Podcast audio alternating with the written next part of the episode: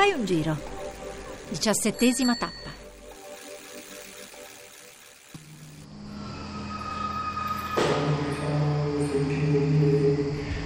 Sarei stato sottoposto a elettroshock e mi sono molto spaventato.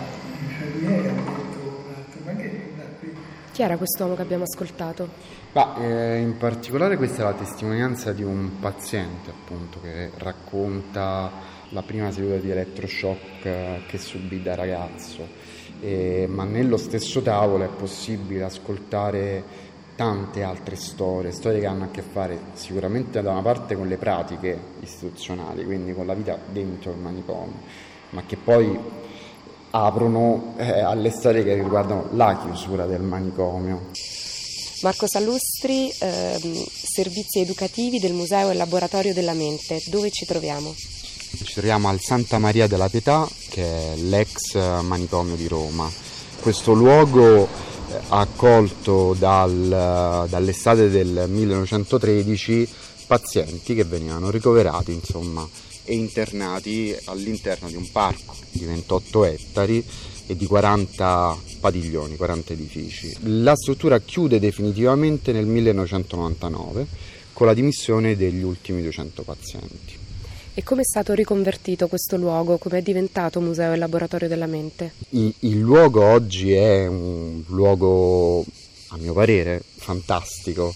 Giorno dopo giorno, anno dopo anno, passo dopo passo, disperatamente trovammo la maniera di portare chi stava dentro fuori e chi stava fuori dentro. Questo lo scriveva Franco Basaglia nelle conferenze brasiliane nel settantanove. Come si possono rendere visibili gli invisibili? Questa è l'idea portante del museo, che sicuramente trae forza da quegli insegnamenti. Quello che si fa qui dentro oggi è un viaggio intorno all'idea di alterità, in definitiva, non solo intorno al manicomio, manicomio che è chiaramente un'esperienza storica forte di esclusione, che ci deve far riflettere. Siamo ancora nel parco, come si può sentire dalle cicale. Ci accompagna all'interno del museo? Entriamo. Quindi nel duemilaotto ci si rivolge a un gruppo di, di artisti, Studio Azzurro, videoartisti, che, con cui inizia una collaborazione che porta poi a una nuova struttura museale, a un nuovo allestimento. Un allestimento eh, basato su un ampio utilizzo della tecnologia, ma una tecnologia che non è mai fine a se stessa, una tecnologia che va incontro ai visitatori, che li rende partecipi. Ecco, alla base della poetica del Studio Azzurro sono proprio gli ambienti sensibili, per cui è l'opera che diviene tale proprio perché il visitatore, lo spettatore partecipa, insomma il pubblico è parte dell'opera artistica. Andiamo a vederle? Sì. L'intero percorso del museo, un percorso esperienziale, ruota attorno a un muro, e il muro è un muro che rappresenta il muro del manicomio, ovviamente, quindi la barriera fisica che divideva i normali dai diversi, eh, la barriera che esclude, ma rappresenta ovviamente qualcosa di più.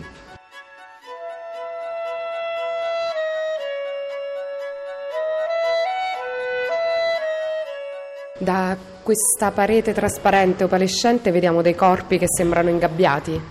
Sì, che si infrangono su quella barriera invisibile, in qualche modo tentano di uscire ma, ma si scontrano con qualcosa che li trattiene. Sentiamo l'impatto di quei corpi soltanto quando ci avviciniamo a quella barriera. Mentre entriamo, peraltro, il nostro spazio, il percorso si restringe, quindi in qualche modo... Eh, ora che da fuori andiamo verso il dentro, verso il manicomio, facciamo anche i conti con quella dim- dimensione di ammassamento in cui i corpi dei pazienti erano costretti. Quindi, ecco, empaticamente ci avviciniamo un po' a quella che poteva essere la condizione dei pazienti. Questa scritta dice: da vicino nessuno è normale, sulla parete.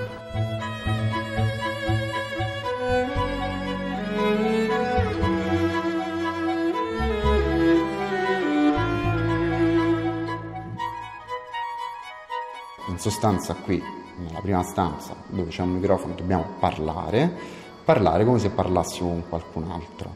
Parlando al microfono però la comunicazione non avviene come, come ce l'aspetteremmo. Provo a comunicare, provo a parlare, provo a leggere. che cosa non... Qui dove ci troviamo? D- dove siamo? Siamo a Roma, nel museo? No, non la sto guardando. Vedo, vedo uno specchio, ma non la vedo. Lei dove si trova? Chi è lei? Non, non capisco dove sono. Cosa succede al di là di questo specchio? Chi è che mi risponde? Chi è, chi è lei che parla?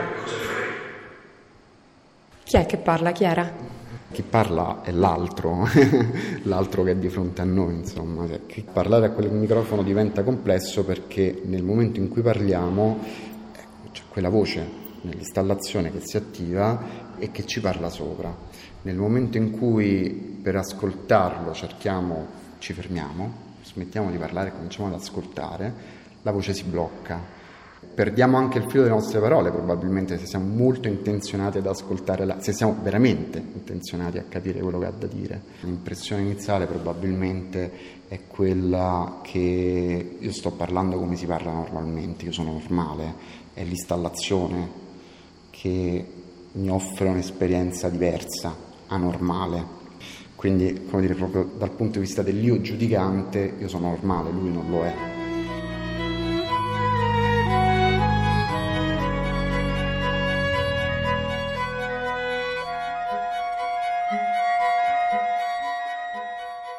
Abbiamo visto come si è trasformato il ricovero dei poveri pazzerelli del sedicesimo secolo, ma chi visita il Museo della Mente oggi? Beh, un po' tutti. Il Museo della Mente è visitato, mh, molte sono le scuole, questo è per noi almeno un elemento fondamentale, perché pensiamo appunto che il ruolo formativo di, di, di, di questa istituzione beh, debba arrivare alle nuove generazioni. Molto spesso le scuole vengono e tornano soprattutto, quindi quella parola museo laboratorio, ecco, quell'essere laboratorio è inteso qui in maniera differente, nel senso che il visitatore diventa parte del, del percorso, ma in questo caso direi che quell'essere laboratorio diventa anche una questione pratica, a volte le scuole ci usano un po' come il loro laboratorio, scuole e università, ecco. Quindi questo museo e il F A I che organizza delle visite guidate qui offrono un'esperienza significativa, coinvolgente, che fa comprendere qualcosa in più anche sulla salute mentale. Questa è l'idea iniziale, è la, è la missione di base del museo, un museo che appartiene ai servizi dell'A S L Roma uno, quindi è parte dei servizi sanitari, insomma.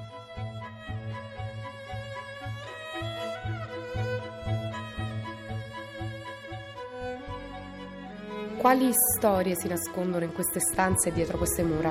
Qui ritroviamo anche alcune storie dei testimoni del manicomio che è possibile per il visitatore ascoltare ma anche vedere su un, un tavolo interattivo, il tavolo delle storie. Che cosa si sta aprendo, Clara? Stiamo aprendo alcuni dei registri che sono disposti qui sul tavolo e che rendono il tavolo interattivo in modo che ognuno possa sentire dalla voce dei diretti protagonisti che sono usciti dal manicomio dopo la sua chiusura progressivamente tra il settantotto e il millenovecentonovantanove definitiva, che ci raccontano quali erano le condizioni di vita in questo luogo, in tutti i manicomi eh, d'Italia. Siamo qui anche con Clara Bartocci del F A I Giovani. Questo cos'è? Una... un piatto di minestra. Vediamo cosa succede toccandolo. È arrivato un cucchiaio. E dopo sul tavolo c'erano i piatti. Appena le forchette non ci ho fatto caso se le vedavo. I cucchiai sì, i cucchiai li vedevo, le forchette no. Tocchiamo un altro registro. Dobbiamo sfogliare anche le pagine, perché talvolta si sfogliano anche le pagine di alcuni. È proprio un museo che va vissuto. Ci sono sia testimonianze di pazienti sia testimonianze di infermieri che erano altrettanto sottoposti a un, diciamo, a qualcosa di intenso. Sono comparsi dei dadi, una camicia, eh, delle divise e una chiave. Vediamo cosa ci racconta la chiave. La chiave del padiglione è data al mattino dalla suora alla persona incaricata. Il concetto è che comunque queste persone fossero chiuse dentro e non potessero uscire, e quindi il concetto di passaggio delle chiavi è sempre un passaggio di controllo. In questo punto invece viene ricostruita, e più che ricostruita, rimasta intatta la struttura del padiglione originario con un punto adibito alla cosiddetta fagotteria, dove diciamo coloro che entravano all'interno del Santa Maria della Pietà lasciavano tutti i loro oggetti, i loro beni, e quindi vediamo questi fagotti impacchettati con la carta, sai, quella marrone, quella spessa, che prende un po' le rughe del tempo ma non lascia vedere che cosa c'è sotto. Dei piccoli foglietti indicavano di chi fossero, poi un libro abbandonato, degli occhiali, dei registri aperti per darci l'idea della confusione che poteva regnare in un luogo come questo, tanto difficilmente avrebbero ripreso i loro effetti personali. Uno, una parte dello studio nella quale avveniva la visita medica, dove il, lo psichiatra diagnosticava quale fosse la patologia con cui si entrava all'interno del, del manicomio, e quindi si veniva bollati definitivamente a quel punto con la diagnosi d'entrata. Apriamo questa porta. Qui siamo in una stanza anch'essa lasciata com'era, piastrelle azzurre, lavabili, quindi qualunque cosa fosse eh, avvenuta, un letto in ferro bianco, coperte, e soprattutto una camicia di forza e le cinghie di detenzione per quelli che erano i ricoverati, diciamo, più difficili, più impegnativi da gestire.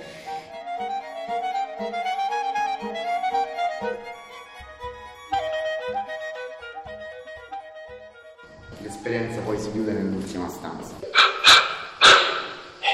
Cosa sta facendo al di là? È dietro? Devo parlare, devo parlare.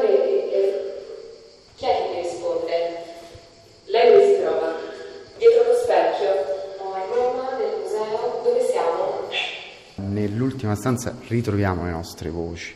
Ora, nell'ultima stanza, la prima osservazione più semplice è che sentiamo le voci. Nel senso comune il matto sente le voci, e così anche noi ci troviamo nella stessa situazione. E tuttavia è la nostra voce quella che continuiamo a sentire, sono le domande che noi abbiamo fatto e quindi tornano.